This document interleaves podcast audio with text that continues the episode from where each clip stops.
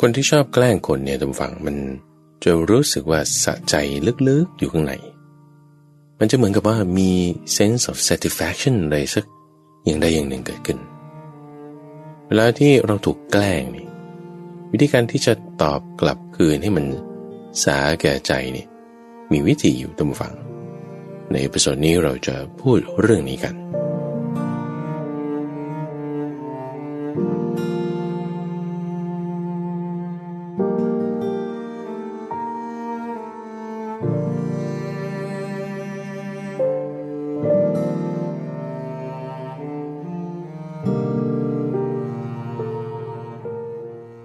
และนี่คือรายการธรรมรับอรุณ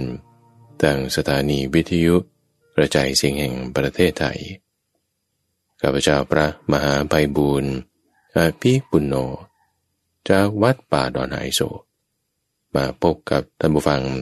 อยู่เป็นประจำทุกวัน ในแต่ละวันที่มาพบกันนั้นก็มีเรื่องราวหลากหลายท่านผู้ฟัง ทั้งที่เป็นการปฏิบัติ ทั้งที่เป็นประสูตรเป็นการตอบคำถามเป็นเรื่องเล่าอะไรต่างๆ แต่ในวันจันทร์แบบนี้ เรามาพูดเรื่องราวที่อยู่ในชีวิตประจำวันของเรา เรื่องราวที่ต้องเกี่ยวข้องกับผู้คน เกี่ยวข้องกับการงาน เป็นวิธีทางในการดำเนินชีวิต เป็นเรื่องราวในชีวิตของเราเนี่ยจะทำยังไง ให้มันมีธรรมะสอดแทรกเข้าไปอยู่ได้ เพราะภาษาต่างๆ เรื่องราวการเปลี่ยนแปลงนั้นนี้โน้เนี่ยบางทีมันผูกมาเป็นเงื่อนเป็นปม เป็นปัญหาเป็นความท้าทายเป็นเรื่องราว เป็นเหมือนโจทย์ให้เราต้องมาแก้จึงในทุกวันจันทร์เรามาพบกันในช่วงที่เราจะมาแก้โจทย์ของชีวิต ที่เราเรียกว่าสมการชีวิตตั้งฝัง ทุกวันจันทร์ สัปดาห์เว้นสัปดาห์ ก็มาพบกับข้าพเจ้า ก็จะนำประเด็นเรื่องราวนั้นนี้โน่นมาพูดคุยกัน ส่วนอีกสัปดาห์เว้นสัปดาห์หนึ่ง ก็จะมาพบกับคุณทรงพลจูเวศเพื่อที่จะมาอัปเดตในสถานการณ์ที่เป็นเรื่องราวในชีวิตปัจจุบัน เพราะว่าถ้าชีวิตของเราเนี่ยมันขาดมักคือทาง มันก็จะทำให้มันไม่กลาง มันจะเบี้ยวเป๋ ไปด้านไหนก็ด้านหนึ่ง ไม่วนไปทางใดก็ทางหนึ่ง ไม่ตันอยู่ที่ใดก็ตันอยู่ที่หนึ่ง หรือไม่ก็อ้อมกลับมาจุดใดก็จุดหนึ่ง เพราะว่าทางที่มันไม่ใช่สายกลางในตัวฟัง มันจะอ้อม มันจะวน มันจะตัน มันจะไปต่อไม่ได้ ไปต่อได้ก็กลับมาจุดเดิม นี่คือถ้าไม่มีทางสายกลาง ที่จะหลุดทะลุเรื่องราวพวกนี้ไปนะ ทางสายกลางนั่นคือมัชชิมาปฏิปทา คือมรรคแปดนั่นเอง ถ้าชีวิตของเรามันขาดแคลนมรรคแปดตรงไหนเนี่ย ตรงนั้นต้องได้เบี้ยวได้ไปแน่ ได้มีเรื่องราวแน่ ประเด็นปัญหาที่เราจะมาพูดกันใน episode วันนี้ ก็คือเรื่องของการกลั่นแกล้งกันท่านผู้ฟัง ที่เขามักจะเรียกกันว่าบูลลี่บูลลี่นี่แหละ ภาษาอังกฤษเรียกว่าบูลลี่ ภาษาไทยเรียกว่ากลั่นแกล้ง ภาษาอังกฤษอีกคำหนึ่งเขาก็จะบางทีใช้คำว่า prank ก็คือมาเล่นพิเรนล้อเล่นกัน ลักษณะว่าแกล้งกันเล่นมันสนุกตลกโปกฮาเล่นว่างั้นเถอะและในสมัยปัจจุบันนี้ตัวฟัง สื่อทางสังคมออนไลน์ต่างๆนี่มันมากขึ้น ก็มีลักษณะการกลั่นแกล้งที่เป็นไปในทางอินเทอร์เน็ตเรียกว่า cyberbully คือการแกล้งกันทางอินเทอร์เน็ตเนี่ยอันนี้ก็เป็นรูปแบบใหม่ที่มันเพิ่มเติมขึ้นมา จากสมัยก่อนแกล้งกันในโรงเรียน เดี๋ยวนี้พอมีสื่อออนไลน์ ก็มาแกล้งกันในโลกออนไลน์อีก พอโตขึ้นมาก็แกล้งกันในที่ทำงานต่อไปอีก เวลาแกล้งกันเนี่ยทุกฝั่งประเทศไทยเนี่ยนะ อัตราปัญหาเรื่องการกลั่นแกล้งกันในโรงเรียนเนี่ยเป็นอันดับสองของโลกนะทุกฝั่งรองจากญี่ปุ่นตัวนั้นเอง ด้วยสถิตินี้เราลองถามตัวเราเองดู ว่าตอนที่เราอยู่ในโรงเรียนสมัยเด็ก หรือแม้แต่ผู้ใหญ่เดี๋ยวนี้แล้วก็เองก็ตามแต่ว่าเราเนี่ยถูกกลั่นแกล้งบ้างไหม หรือแต่อีกฝ่ายหนึ่งก็คือ เป็นคนแกล้งคนอื่นหรือเปล่าเห็นตัวข้าพเจ้าเนี่ยคือไม่ได้เป็นฝ่ายที่ถูกแกล้งนะบังสมัยเด็กๆนี้ชอบแกล้งเพื่อน ถ้าเราไม่เป็นคนที่ถูกแกล้ง เราก็ต้องเป็นคนที่แกล้งเขาละมันมีไหม เรื่องราวที่เกิดในชีวิตประจำวันของเราเดี๋ยวนี้ ที่ต้องการเฉพาะเจาะจงลงมาก็คือ ปัญหาการกลั่นแกล้งเนี่ยมันเข้าไปอยู่ในอินเทอร์เน็ตด้วย ซึ่งมันแกล้งกันได้ง่าย ๆ แล้วเวลาแกล้งกันเนี่ยบางทีคนแกล้งก็ไม่ได้ตั้งใจพูดอะไรหรอก แค่บางทีก็พูดคำที่แบบ ตอนพิมพ์เขียนลงไปเนี่ยจะไม่ได้รู้สึกอารมณ์อะไรหนักขนาดนั้น แต่พอคำอ่านไปมันคนอ่านนี่รู้สึกว่ามันหนักอย่างนี้ มันก็เป็นปัญหาขึ้นมา ถูก เขียนโจมตีด่าทอ พูดจา หยาบคาย ส่อเสียดให้ร้าย เข้าใจผิดกัน พอส่งข้อความกันไป กลุ่มนี้ก็เอาด้วยใส่ไข่เข้ามันก็ไปใหญ่เออมันก็เลยกลายเป็นเขาเรียกภาษาที่ว่าทัวลง หรือว่างานเข้า พูดง่าย ๆ คือถูกรุมด่านั่นแหละ แล้วพวกที่มารุมด่าเนี่ยบางทีเราก็ไม่รู้จักเขาด้วยว่าเขาเป็นใคร และพวกที่รุมด่าด้วยกันเองบางทีก็ไม่รู้จักกันด้วยว่า แต่ละคนละคนเป็นใคร แต่ว่าในคอมเมนต์นั้นโพสต์นั้นมีเป้าหมายเดียวกันน่ะคือมีอารมณ์ร่วมกัน ก็เลยกลายเป็นเพื่อนกันนะเดี๋ยวนั้น รุมด่าเนี่ยด้วยสังคมออนไลน์มันก็กว้างขวางไปมากขึ้น คนที่ถูกรุมด่างานเข้า มันก็มีปัญหาขึ้นมา ซึ่งปัญหาของในรูปแบบการถูกกลั่นแกล้งในทุกฟัง มันก็ขยายผลต่อไปได้นะบางทีอาจจะทำให้เกิดความน้อยเนื้อต่ำใจ บางทีเกิดเป็นภาวะซึมเศร้า เป็นความวิตกกังวล ไม่มีความมั่นใจในการที่จะทำอะไร สุดท้ายจากคนที่เคยมีความสนุกสนานก็เปลี่ยนแปลงพฤติกรรมไปพวกนี้เก็บกดมากๆ เก็บกดมากๆบางทีไประเบิด สักที่ใดที่หนึ่งเนี่ยขยายผลต่อไปได้ทุกฝัง เหมือนกับพวกที่เขากราดยิงในโรงเรียนหรือตามสถานที่ต่างๆเนี่ยพวกนี้มักจะมีประวัติในการที่จะถูกเพื่อนแกล้งมาก่อนทั้งสิน้นบางทีบางคนก็เป็นซึมเศร้าถึงกับฆ่าตัวตายไปเลยก็มี แล้วรูปแบบการกลั่นแกล้งเนี่ยนอกจากแบบรุมดาใช้ถ้อยคำหยาบคายแล้วนี่ก็ส่วนหนึ่ง ยังมีรูปแบบอื่นทุกฝัง คือลักษณะว่าตั้งเพจ ตั้งกลุ่มกันสำหรับแอนตี้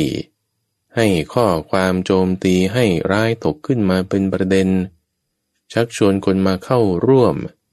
เป็นเหมือนลัทธิเป็นเหมือนกลุ่มเป้าหมาย แบบนี้ก็มีขยายผลขึ้นไป หรือถึงขนาดว่า ปั้นแต่งเป็นเฟกนิวส์ขึ้นมา เป็นการหลอกลวง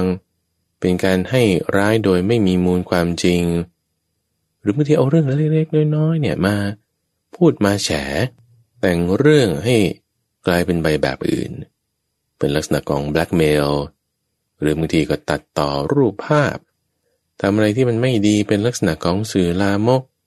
พูดจาคุกคามทางเพศมาดูความที่เป็นสื่อออนไลน์ในตัวฟัง มันก็สามารถที่จะจำแรงตัว หรือว่าสวมรอยกันได้นะ เอารูปหน้าคนนี้มาใส่เป็นโปรไฟล์คนนั้น ให้เกิดความเข้าใจไปอย่างนี้ โพสต์รูปโพสต์คำขึ้นมา รูปแบบของการกลั่นแกล้งในฝั่งมันก็จึงเป็นไปได้หลายอย่างในไซเบอร์บูลลิงแล้วเรื่องนี้มันไม่ได้จำกัดอยู่เฉพาะเด็กเท่านั้นโดยสามตัมฟัง แม้แต่เด็กวัยรุ่นก็แกล้งกันขึ้นมาอีก เด็กโตแล้วผู้ใหญ่แล้วอายุ 30-40ทำงานอยู่ในที่ทำงานบางทีก็ยังกลั่นแกล้งเป็นลักษณะของไซเบอร์บูลลิงได้ โพสต์ข้อความอะไรบางอย่าง ผิดพลาดนิดเดียวอะโดยช่วงยิ่งในเรื่องทางการเมือง เรื่องทางการแพทย์ เรื่องทางการศาสนา เรื่องทางสังคมเรื่องใดเรื่องหนึ่งความเห็นอย่างใดอย่างหนึ่งใส่ลงไป ในบริบทที่เข้าใจคลาดเคลื่อนนิดเดียวเนี่ย ทัวลงได้ งานเข้าได้อย่างที่ว่า ผู้ใหญ่ก็เป็นเดี๋ยวนี้ต้องฟัง เราก็ต้องมาเครียดนะต้องมาคอยดูคอมเมนต์ดูโพสต์เอกจะมีคนไลค์หรือคนโกรธมากน้อยเท่าไหร่ ใส่อิโมจิลงไปโอ้ยก็มาเช็คอยู่นั่นแหะ Facebook เนี่ยรูดกันทั้งวัน Twitter นี่ยรูดกันทั้งวัน ตืดึงตืดึงขึ้นไลน์นี่ ตัวดูกันอยู่นั่นแหละ คนแก่ผมหงอกจนจะเข้าโลงอยู่แล้วก็ยังเล่นไลน์เป็นเดี๋ยวนี้ท่านผู้ฟังแล้วก็เช็ค status โพสใส่ไทม์ไลน์ไม่ถูกเขาแกล้งก็ถูกเขาชม ชมกับแกล้งจริง ๆ มันไม่ได้ต่างกันมาก เหมือนคนละขั้วแต่ว่าจริงๆไม่ต่างกัน วันนี้เราจะมาทำความเข้าใจในประเด็นปัญหา เรื่องของการถูกกลั่นแกล้งทางอินเทอร์เน็ต หรือไซเบอร์บูลลิงเนี่ย เรามารับฟังสิ่งที่น่าสนใจจากผู้สนับสนุนรายการสักครู่หนึ่งเลยเดี๋ยวเรากลับมาฟังวิธีทางการแก้ไขทำความเข้าใจในจิตใจของทั้งบุคคลที่แกล้ง และบุคคลที่ถูกแกล้งดู เพื่อที่จะหา ทางออกในลักษณะที่เป็นธรรมะเป็นไปตามทางสายกลางได้ต่อไปพักกันสักครู่เดียว เดี๋ยวกลับมา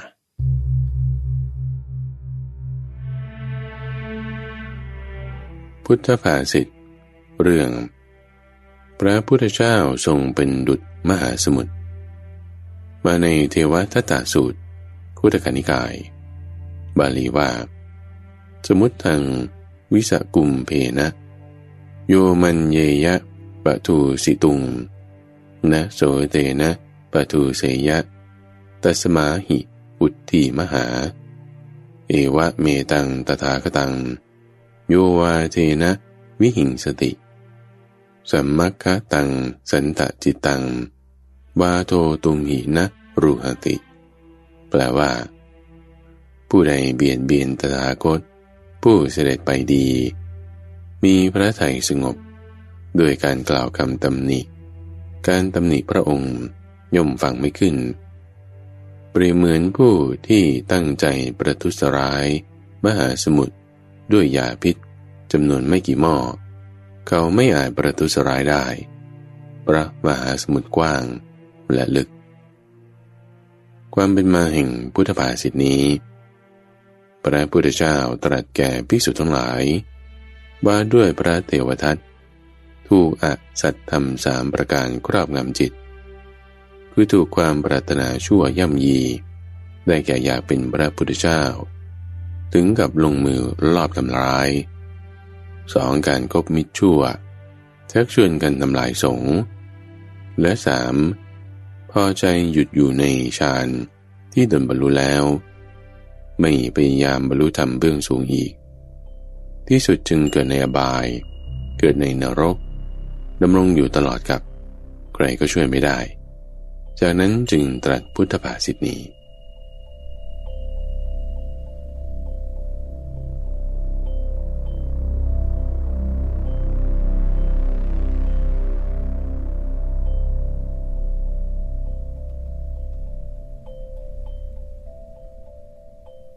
ท่านผู้ฟังลองคิดดูนะ สมัยก่อนที่ยังไม่มีอินเทอร์เน็ตเนี่ย เวลาที่เราถูกเพื่อนแกล้งมีปัญหากับเขาวันนี้เราก็หลีกเลี่ยงได้ โดยการที่ว่าเออไม่ไปทางนั้น หรือว่าไม่เข้าไปหามันปัญหามันก็ไม่มี แต่เดี๋ยวนี้เนี่ยด้วยโทรศัพท์มือถือเนี่ยมันอยู่กับมือเรานี่ด้วยแอปพลิเคชันอะไรต่างๆ มันอยู่ต่อหน้าเราเนี่ยเปิดขึ้นปุ๊บมันก็จะเจอทันทีบางทีมันเป็นภัยที่ใกล้ตัวมาก ตึมทีเรามองข้ามไปตึมอยู่ต่อหน้าเราแล้วเลย แล้ววิธีการป้องกันเนี่ยบางทีมันก็เนื่องจากความที่มันไปได้ไกล อินเทอร์เน็ตเนี่ยไปได้กว้างขวาง การป้องกันเนี่ยมันก็จึงอาจจะทำได้ยากกว่า ในระบบการกลั่นแกล้งกันในรูปแบบปกติ การกลั่นแกล้งกันในรูปแบบทางอินเทอร์เน็ตเนี่ยมันเป็นไปได้กว้างขวาง เรียกคนมารุมด่าจุดธูปเรียกก็ได้ โดยใส่ add mention คนหนึ่งเขาก็มารุมด่ากันได้ ในเรื่องนี้เราทำความเข้าใจไปทีละข้อทีละประเด็นท่านผู้ฟัง ประการแรกก็คือว่า มันไม่ได้จำกัดอยู่เฉพาะ เด็กวัยรุ่น เด็กเล็ก หรือว่าผู้วัยทำงานแล้วเท่านั้นท่านผู้ฟัง cyberbullying เนี่ยมันไปทั่วไปหมด เด็กก็โดนได้อายุสามสิบสี่สิบห้าสิบวัยทำงาน หรือเกษียณแล้วหกสิบกว่าก็โดนได้ คุณใส่ข้อความลงไปใน Twitter ทวิตขึ้นไม่ถึงร้อยสี่สิบคำพูดเรื่องนี้ คนมาใส่คอมเมนต์ ติดแฮชแท็กเอ๊ตอนเราโพสต์เราก็ว่าเจตนาดีนะ แต่ทำไมมันกลายเป็นแบบนี้ไปได้ เออมันไปได้กว้างขวาง ได้กับทุกกลุ่มอายุคน แล้วก็ไปได้ได้ทุกที่ เข้าสู่มือถือของคนได้ ในข้อที่สองเราต้องเข้าใจพฤติกรรมตามฝัง พฤติกรรมของคนที่อยู่ในอินเทอร์เน็ตเนี่ยมันมีอยู่หลายอย่าง คือบางทีโลกแห่งความเป็นจริง คุณเห็นหน้าเห็นตากันเนี่ย เออเขาก็มีนิสัยเป็นแบบหนึ่ง เอ๊แต่พอไปในโลกออนไลน์โอ้กลายเป็นอีกคนหนึ่ง กลายเป็นอีกบุคลิกหนึ่ง หรือบางคนมีสองสาม account นะ account หนึ่งโพสเรื่องงาน อีก account หนึ่งนี่ก็สวมหมวกอีกใบหนึ่ง โพสเรื่องเกี่ยวกับ นั่นนี่โน่นด้วยทัศนคติแบบโน้นแบบนี้แบบนั้น มีบางคนมีแพลตฟอร์มแบบอื่นๆด้วย แพลตฟอร์มหาคู่แพลตฟอร์มเกย์แพลตฟอร์มโป้แพลตฟอร์มสื่อลามก มีหลายเขา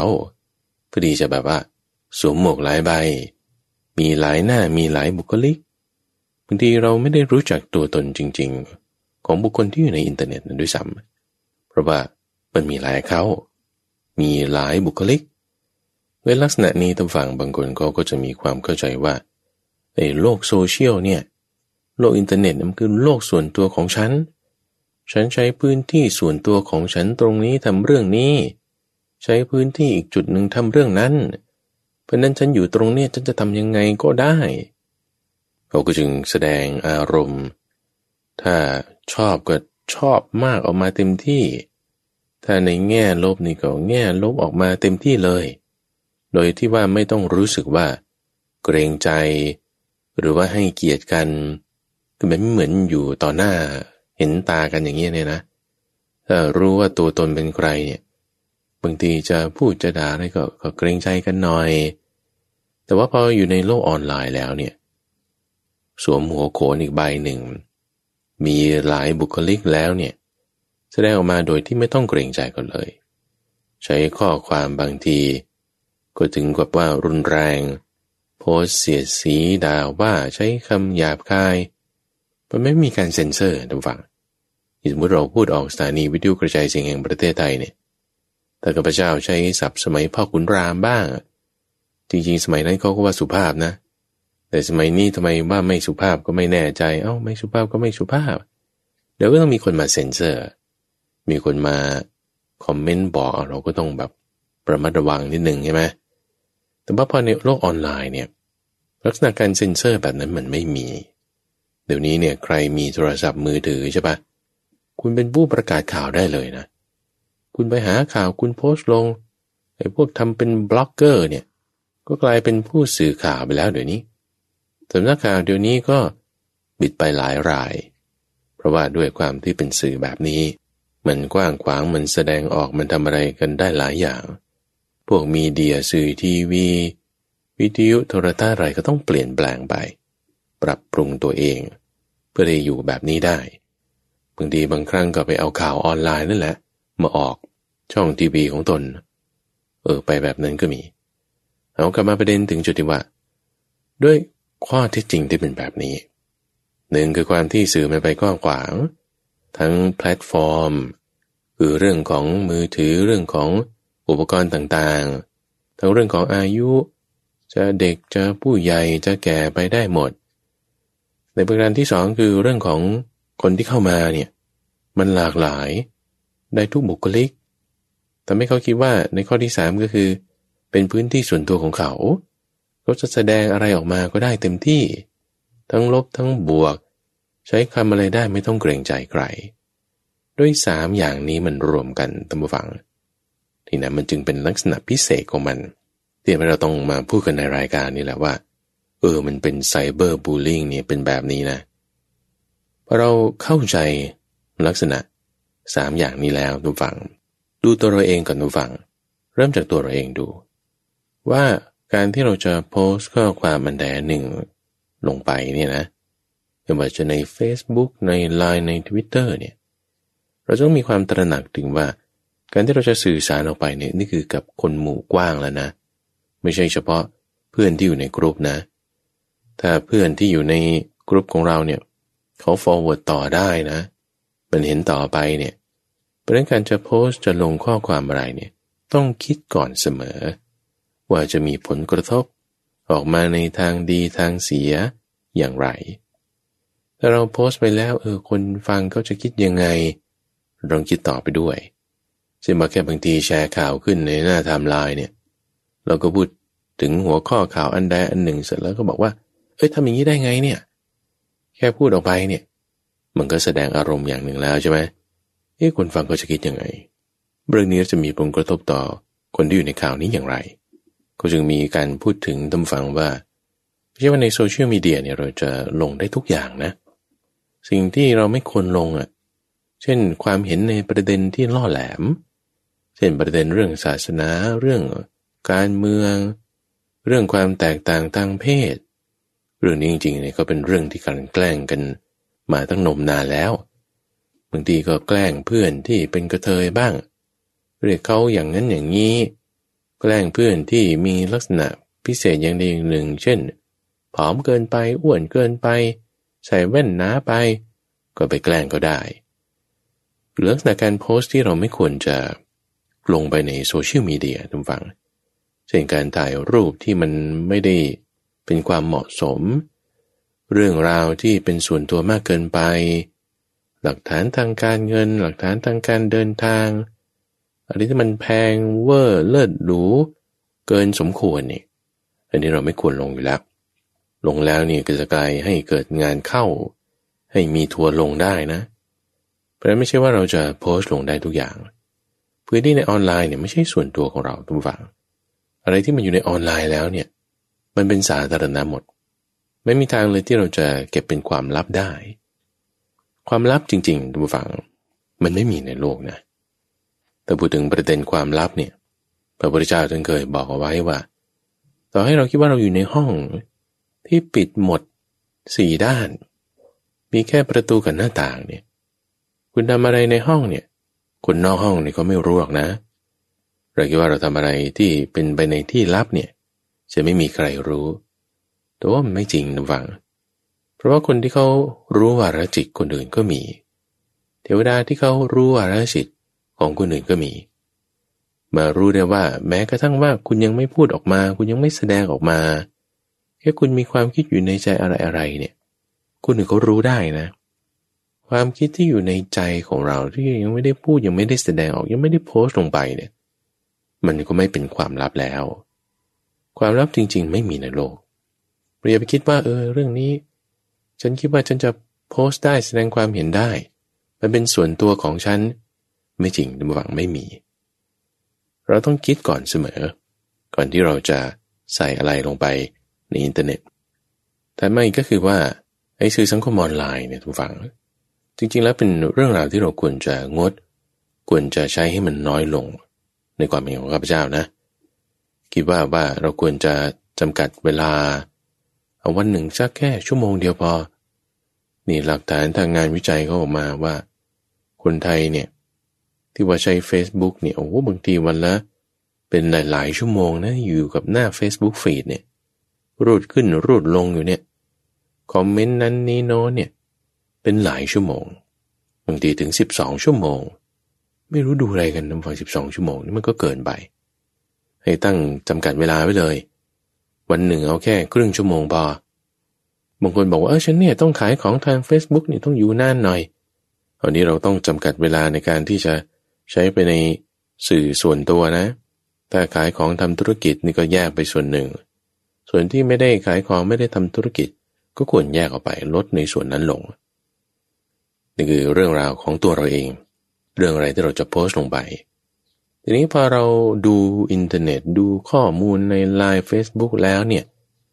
แล้วเรารู้สึกว่าอันนี้มันแบบ ไม่เข้าท่าเลยอยากจะแสดงความเห็นเนี่ยก็อย่างที่ว่าเลยคุณจะโพสต์จะคอมเมนต์อะไรเนี่ย คิดซะก่อนคำพูดของเราเนี่ยบางทีเราพูดไปมัน ไม่ได้คิดอะไรมากเนี่ย มันทิ่มแทงเขาให้สะเทือนใจได้ จะใช้คำพูดยังไงให้นุ่มนวลเดี๋ยวต้องคิดให้ดี อย่าไปเป็นคนที่แกล้งคนอื่นเขา ทีนี้ประการถัดมาก็คือว่า ถ้าเราถูกกลั่นแกล้งล่ะ ถูกเขาด่าทอว่าร้ายแต่ทั้งที่ไม่ได้เป็นความจริง เรียกชื่อด้วยคำอย่างนั้นอย่างนี้บางทีโพสต์บางอย่างเนี่ยเราก็คิดแล้วนะว่ามันจะเป็นผลดีอุ้ยแต่ว่าก็ทำไมถึง กลายเป็นเรื่องให้เกิดการดินทาว่าร้ายกันได้แต่ในกรณีที่เราเป็นผู้ที่ถูกกระทำแล้วเนี่ยเราจะทำอย่างไรหรือถ้าผู้ใหญ่บางทีก็อาจจะมี immune system ในการที่จะป้องกันรับมือกับคำพูดแบบนี้ได้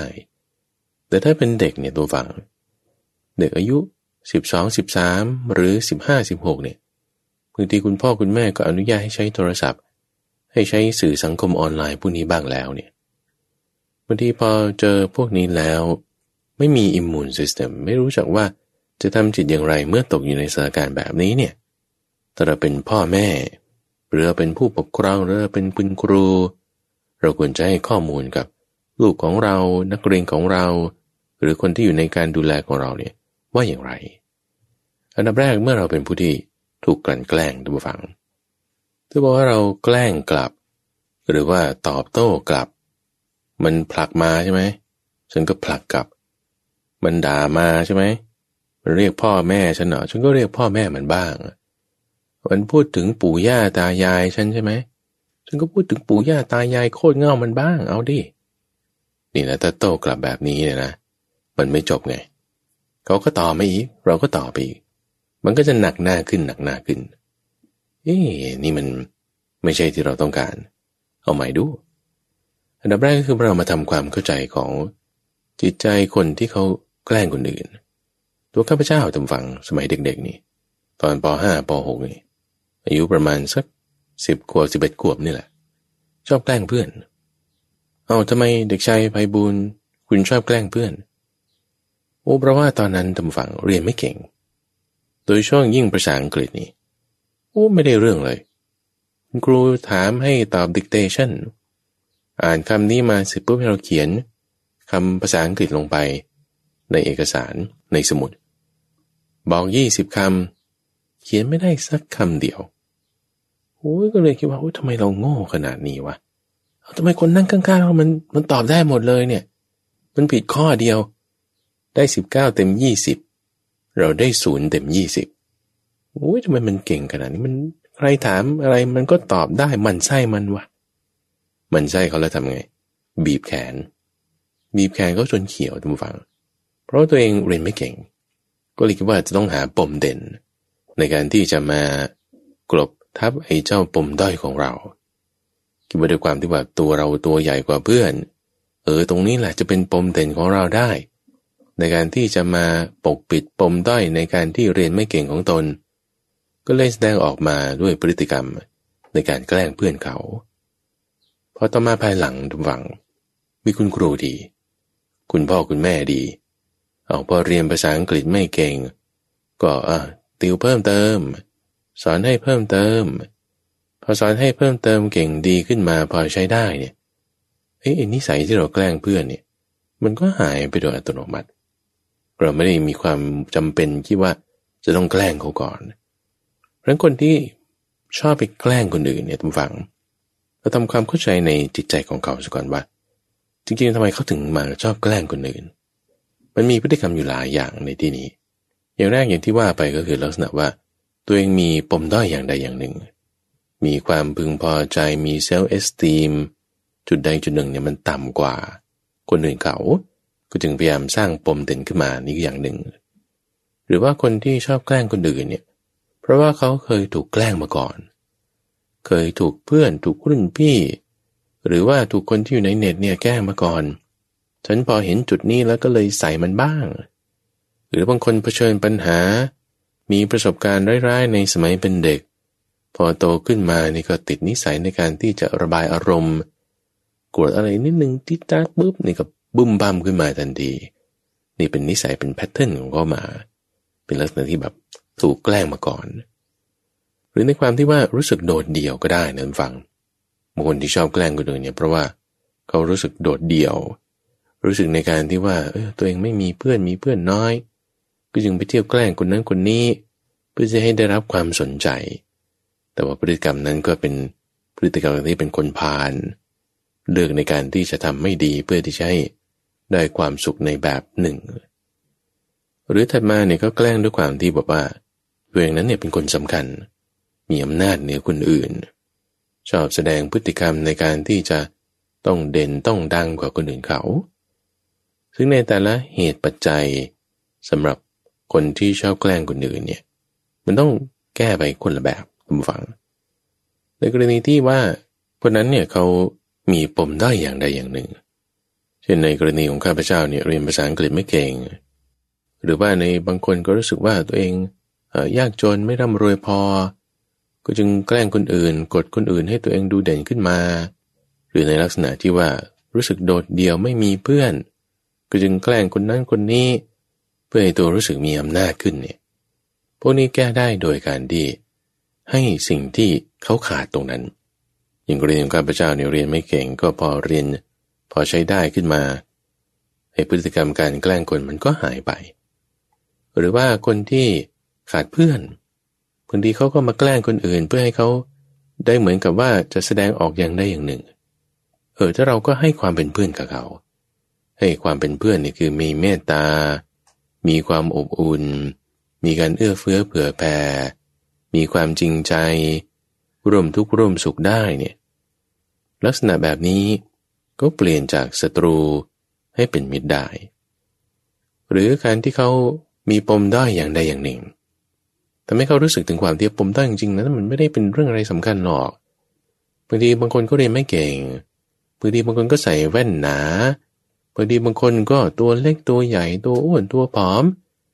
มันก็เป็นสิทธิ์ที่เป็นไปได้ บางคนก็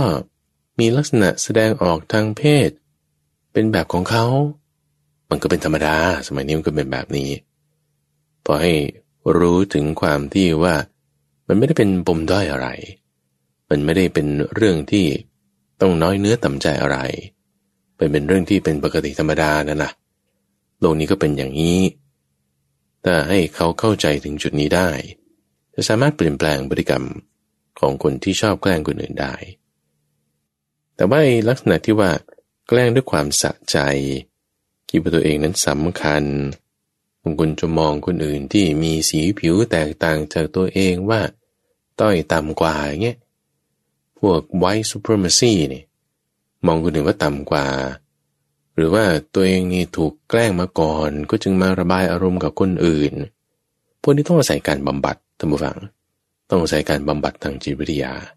ถึงสามารถที่จะเปลี่ยนแปลงพฤติกรรมของเขาได้สำหรับผู้ปกครองท่านผู้ฟังไม่ว่าจะเป็นพ่อแม่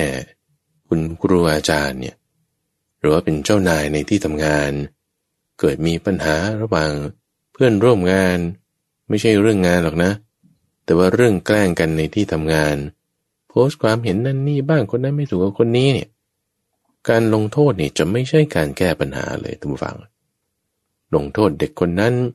ลงโทษพนักงานฝ่ายนี้ หรือว่าลงโทษเรื่องราวจากจุดนั้นจุดนี้เนี่ย การลงโทษนี้ไม่ได้เป็นการแก้ปัญหาแน่นอน เพราะว่าทำให้การเบียดเบียนเนี่ยเป็นใบวงกว้างด้วยซ้ำการการแกล้งกันตำฝังเป็นการเบียดเบียน เบียดเบียนผู้อื่นด้วย เบียดเบียนตนเองด้วย เบีบเบียนผู้อื่นตรงที่ว่าเขาก็ได้รับความทุกข์ คนเราเนี่ยมันรักสุขเกลียดทุกข์อยู่แล้ว พอได้รับความทุกข์นั่นก็คือได้รับการเบียดเบียน เบียดเบียนตัวเองด้วย เพราะอะไร เพราะว่าจิตใจที่คิดที่จะไปประทุษร้ายเขานั่นน่ะ นั่นก็คือทำตนเองให้ลำบากแล้ว โดยจิตใจแบบนี้ จิตใจที่คิดว่าจะทำให้เขาลำบาก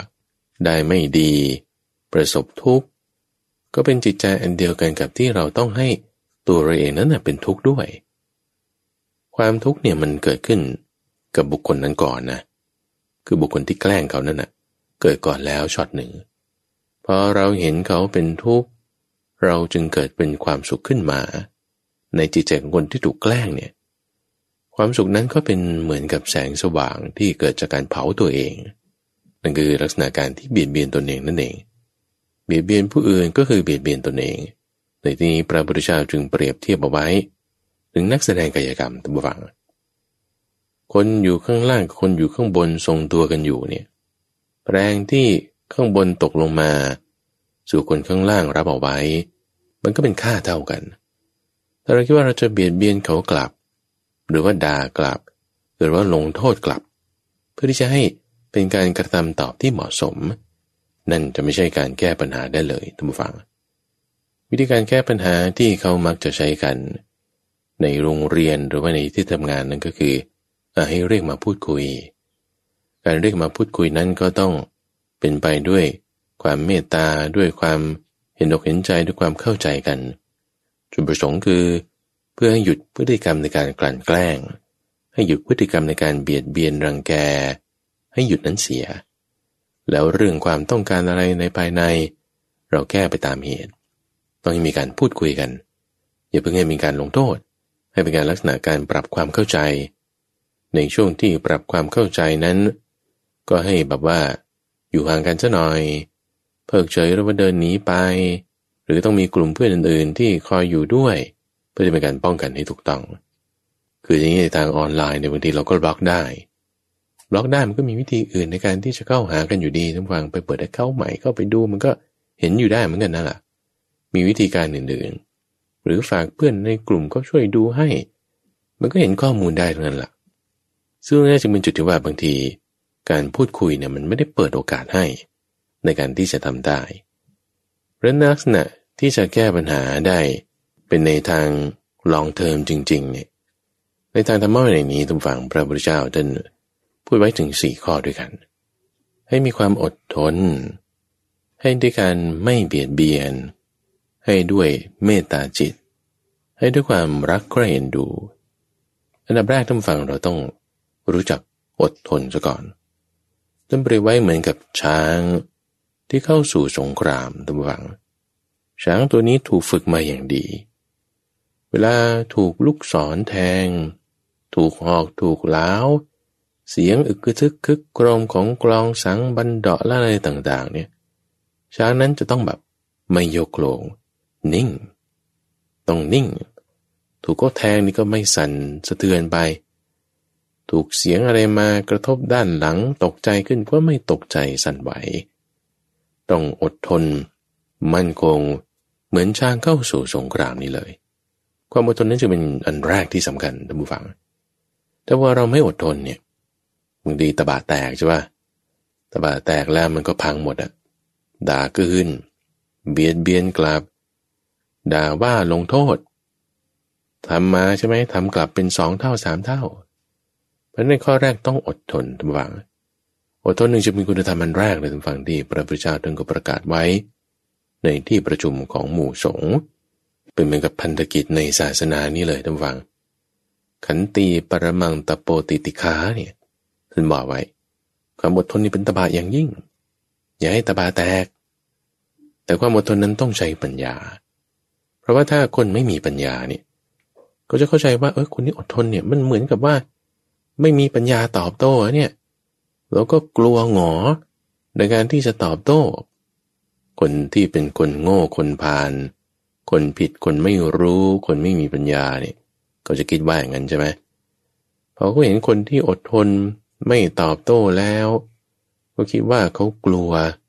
เขาไม่มีปัญญา ก็จะข่มขีให้หนักยิ่งขึ้นไป เหมือนโคตัวที่ชนะข่มขีโคตัวที่แพ้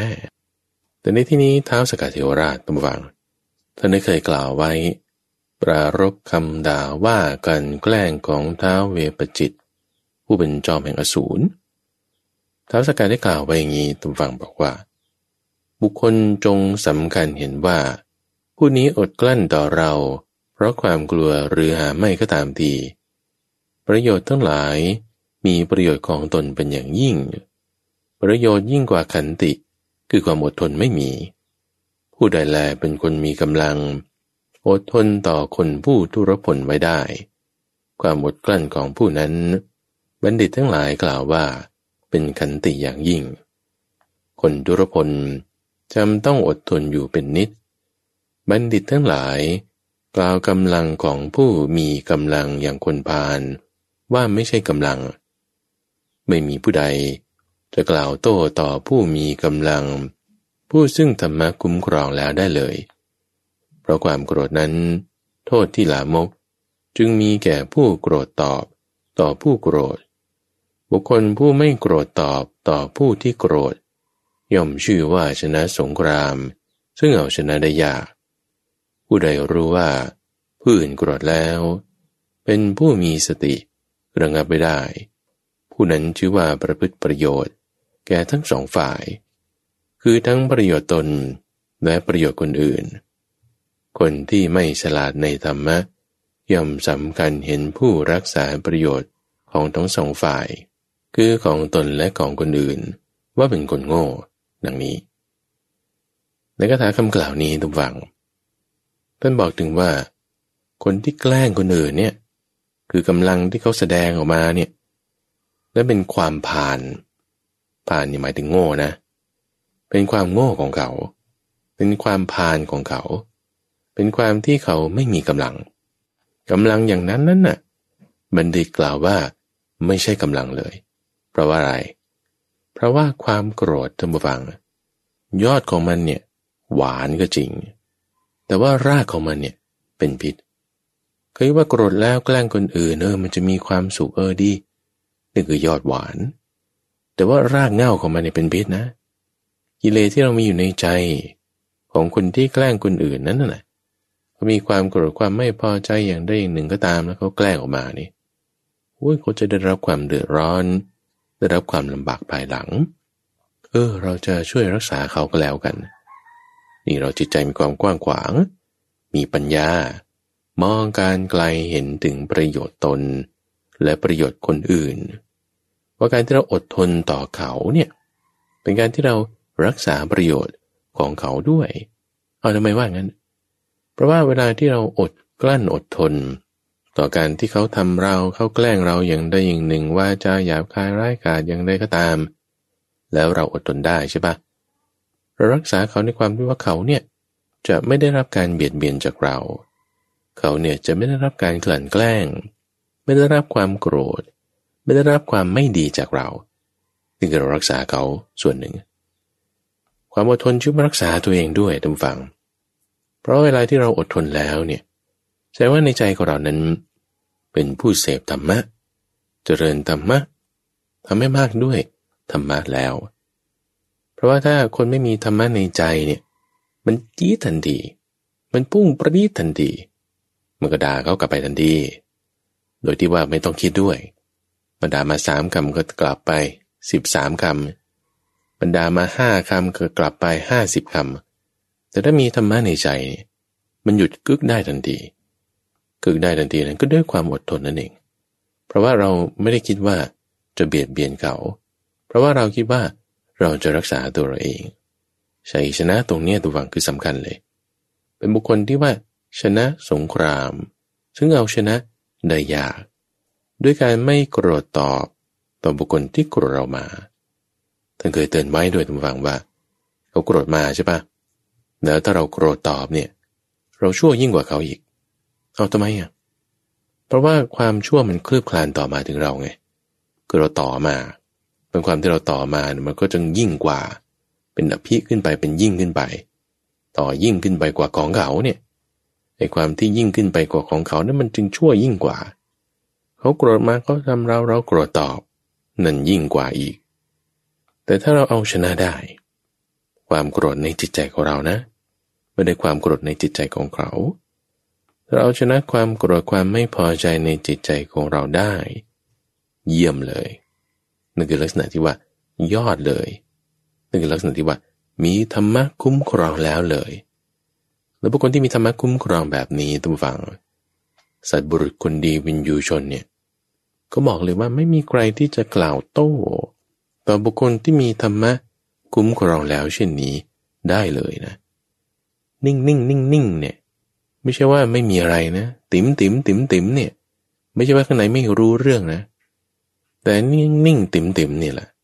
มันคือมีปัญญาลึกซึ้งลึกล้ำแบบนี้ ด้วยชัยชนะ คือเอาชนะความโกรธในจิตใจของเรา ไม่โกรธตอบ ด้วยกำลังคือขันติ คือความอดทน เป็นกำลังที่ยิ่งกว่ากำลังของคนพาลในการที่เขาจะกันแกล้ง พูดจานั้นนี้นอน ให้เราเจ็บใจ ความที่เราไม่เจ็บไปตามนี่คือปัญญาอันสูง ปัญญาในการที่เราจะรักษาตัวเราด้วย ปัญญาในการที่เราจะรักษาตัวเขาด้วยการที่เราไม่ด่าตอบไม่ว่าตอบไม่ทำร้ายตอบ อดทนไว้ ช่วยรักษาคนอื่นด้วยตรงฝัง เพราะว่าด้วยจิตใจที่มีความอดทนเนี่ยแน่นอนเลยว่า มันก็คือการไม่เบียดเบียนนั่นแหละและเราจะให้ผลยิ่งขึ้นไปนะ โดยการที่เราไม่โกรธขอตอบเนี่ยจิตเรามีเมตตาได้แน่นอน เราสามารถตั้งจิตไว้อันเป็นไปด้วยกับเมตตา สามารถตั้งจิตไว้อันเป็นไปด้วยกับความรักใคร่เอ็นดูถ้าเรามีการอดทน มีการไม่เบียดเบียน มีเมตตาจิต มีความรักใคร่เอ็นดูเนี่ยการทำแบบนี้ชื่อว่าเป็นการรักษาตนเองด้วย ในวิธีการในทางธรรมวินัยนี้ทุกฝัง พระพุทธเจ้าเปลี่ยนจากศัตรูให้เป็นมิตรได้เนี่ยด้วยใช้คำว่ามิตรนี่แหละ มิตรมิตรเนี่ยก็มาจากคำว่าเมตตานั่นเอง มาจากรากศัพท์คำเดียวกัน อาศัยเมตตาทุกฝั่ง เป็นธรรมะที่ชนะสิ่งต่างๆได้ อาศัยเมตตาทุกฝั่งในการที่จะทำจิตใจของเราเนี่ยให้กว้างขวางเป็นมหากตะ ไม่ใช่เว้นคนที่แกล้งเราไว้คนหนึ่งจะแผ่เมตตาก็ไม่ให้เนี่ย อย่าไปคิดอย่างนั้น ให้เขาเลย ให้โดยที่ไม่มีขีดจำกัด ให้โดยที่ไม่ต้องเว้นวักไม่ต้องเว้นว่าง แต่ให้ได้เต็มที่ จิตใจที่ให้ได้เต็มที่เนี่ย คือจิตใจที่มีปัญญา จิตใจที่มีความอดทน จิตใจที่เป็นแบบนี้ทุกฝั่งเอาชนะได้ เรื่องราวนี้มีหลายอย่างมากมายทุกฝั่งเรื่องของพนักงานออฟฟิศผู้หญิงคนหนึ่ง หัวหน้านี่โอ้ยไม่รู้เป็นยังไง แกล้งอยู่นั่นน่ะ หาเรื่องใส่อยู่เรื่อยพนักงานคนนี้ก็ โอ้ยก็ไม่รู้จะทำไงทำไมหัวหน้ามันชอบ หาจับผิดในชั้นเหลือเกิน เอา้าครูอาจารย์สอนให้แผ่เมตตาให้เอาแผ่ให้ดู ตื่นมาตอนเช้าคนที่แกล้งเราใช่ไหมเอาเดี๋ยวเดี๋ยวเดี๋ยวเอ่อทำจิตให้เป็นสมาธิสก่อนตั้งจิตไว้กับด้วยเมตตาทำให้เต็มที่ไปทั่วกายทั้งหมด เอาเอาคนที่ชอบแกล้งเรามา ยกเขาขึ้นมาในจิตของเรา โดยกระแสความรักความเมตตาเนี่ยแผ่ไปให้เขา แผ่ไปยังสรรพสัตว์ทั้งโลกเลย ให้สรรพสัตว์ในทุกทิศทุกทาง โดยมีบุคคลที่ชอบแกล้งเรานั่นแหละ เป็นอารมณ์ อัดพลังเมตตาให้อัดให้นี่ด้วยความเมตตานะ ไม่ใช่อัดให้ด้วยความโกรธความเกลียด แต่อัดเมตตาให้ผ่านบุคคลนี้ไปยังสรรพสัตว์ทั้งหลาย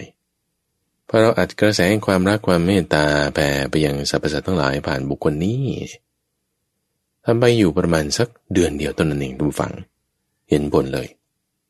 หัวหน้านี่เห็นคนนี้ปุ๊บเขาก็ เออ ไม่ได้จะด่าว่าเหมือนเดิมก็จิตใจทำไมเย็นลงได้ เออ มันเป็นอย่างนี้แหละทุกฝัง เป็นผลของเมตตา ในความที่ว่า การเจริญเมตตาอยู่เรื่อยๆเนี่ย ก็จะกลายเป็นที่รักของมนุษย์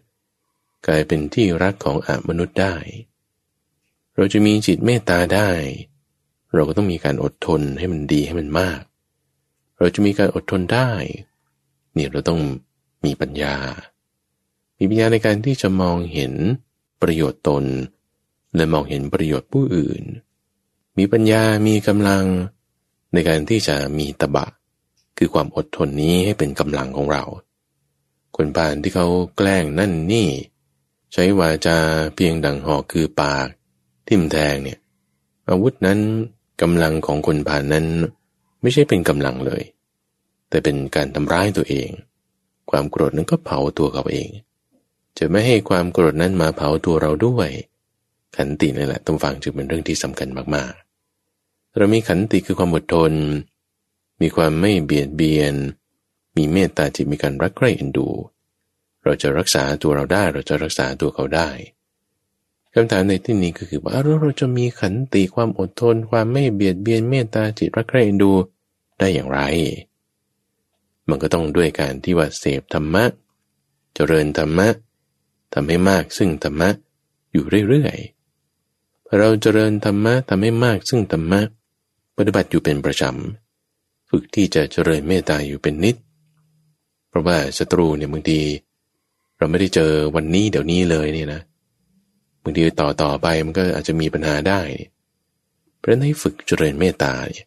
ไปให้สรรพสัตว์ทั้งหลาย ในทั่วทุกทิศทุกทาง ในตลอดเวลานี่ทำได้ดีมาก เอาอย่างน้อยเอาเช้าเย็น เวลาเรานั่งสมาธิ อาจจะก่อนหรือจะหลังก็ได้ ฝึกทำในการที่ว่าเออฉันจะเจริญเมตตาจิตไป ให้สรรพสัตว์ทั้งหลาย เบื้องหน้าเบื้องขวาเบื้องหลังเบื้องซ้ายเบื้องบนเบื้องล่าง ทั่วทุกทาง เสมอหน้ากันตลอดโลกทั้งปวงที่มีอยู่ ผลดีนี้จะเกิดขึ้นแน่นอนระวังนี่ว่าเป็นวิธีที่เป็นไปตามธรรมนะ เป็นการแก้ปัญหาระยะยาว เป็นการแก้ปัญหาที่เริ่มต้นขึ้นได้ที่ตัวของเราเอง จะบอกครูบอกผู้ปกครอง หรือไม่ยังไงก็เป็นไปตามกระบวนการอันนั้นไม่เป็นไร บางโรงเรียนบางบริษัท เขาก็มีนโยบายในการที่จะป้องกันการถูกกันแกล้ง การที่จะถูก harassment ในที่ทำงานบางทีเขาก็มีกระบวนการของเขา แต่ตัวเราเนี่ยสามารถทำได้ตามกระบวนการนี้ อยู่น้อยเริ่มที่ตัวเราทุกฝังบางทีบางครั้งเราจะไปเปลี่ยนพฤติกรรมของคนอื่นเนี่ยไม่ได้หรอกแต่ถ้าเราปรับแก้ที่พฤติกรรมของตัวเราเอง อันนี้จะเป็นตัวโน้มน้าวหน่วงเหนียว ให้มีการปรับเปลี่ยนพฤติกรรมในตัวของบุคคลอื่นได้ เป็นเหมือนกับนักแสดงกายกรรมนี่แหละ ที่ถ้าคนข้างล่างทรงตัวดี คนข้างบนก็ถ่ายน้ำหนักลงมาได้ดี คนข้างบนถ่ายลงไปน้ำหนักดี คนข้างล่างก็รับน้ำหนักได้ด้วยดี ต้องช่วยเหลือซึ่งกันและกัน เริ่มจากตัวของเราก่อน ลักษณะการการแกล้งกันเนี่ยมันก็มีมาตั้งแต่ในสมัยพุทธกาลแล้วทุกฟัง ตั้งแต่ตอนที่พระพุทธเจ้าเป็นโพธิสัตว์ก็ถูกพระเทวทัตในสมัยตอนก่อนๆนั่งกันแกล้งเรื่องนั้นเรื่องนี้ มีมาตั้งนมนานแล้วท่านก็เอาชนะมาได้โดยธรรมะนี่แหละ เรื่องนี้ไม่ใช่เรื่องใหม่ การปลูกเบนต่อเนื่องกันไปเนี่ยไม่ใช่เป็นตัวที่จะระงับเวรได้ การที่ไม่ผูกเวรต่างหากท่านผู้ฟังจะเป็นตัวที่จะระงับเวรได้ เราทำจิตใจของเราให้มันยาว คือรักษามิตรภาพ รักษาตนรักษาผู้อื่นเนี่ยให้มันต่อเนื่องยาวนาน เราอย่าเห็นแก่สั้น อย่าเห็นแก่ความดีอะไรที่มันสั้น ๆ เล็ก ๆน้อยๆเราจะไม่ทำโอ้ยแผ่เมตตาห้านาทีสิบนาทีตอนเช้าตอนเย็นก็เอาทำเอาเนี่ยมันดีทุกวัง ในช่วงของสมการชีวิต วันนี้ฝากเอาไว้เรื่องราวของไซเบอร์บูลลิงคือการที่ถูกกลั่นแกล้ง แต่บอกว่าเราถูกกระทำเราก็จัดการแบบนี้ ถ้าเราเป็นผู้กระทำเราก็คิดก่อนให้เลิก สิ่งที่ไม่ดีนั้นเสีย ในช่วงสมการชีวิตนั้นก็จะมาพบกับตัมบูฟังเป็นประจำในทุกวันจันทร์ตั้งสถานีวิทยุกระจายเสียงแห่งประเทศไทย ตั้งแต่เวลาตีห้ถึงหกโมงเช้า หรือว่ารับฟังทางระบบพอดแคสต์ก็ได้ ในเครื่องเล่นที่มีแอปพลิเคชัน โดยมีข้าพเจ้าพระมหาไพบูรณ์ อภิปุณโญจากวัดป่าดอนหายโศก เป็นผู้ดำเนินรายการ แล้วพบกันใหม่ในวันพรุ่งนี้เจริญพร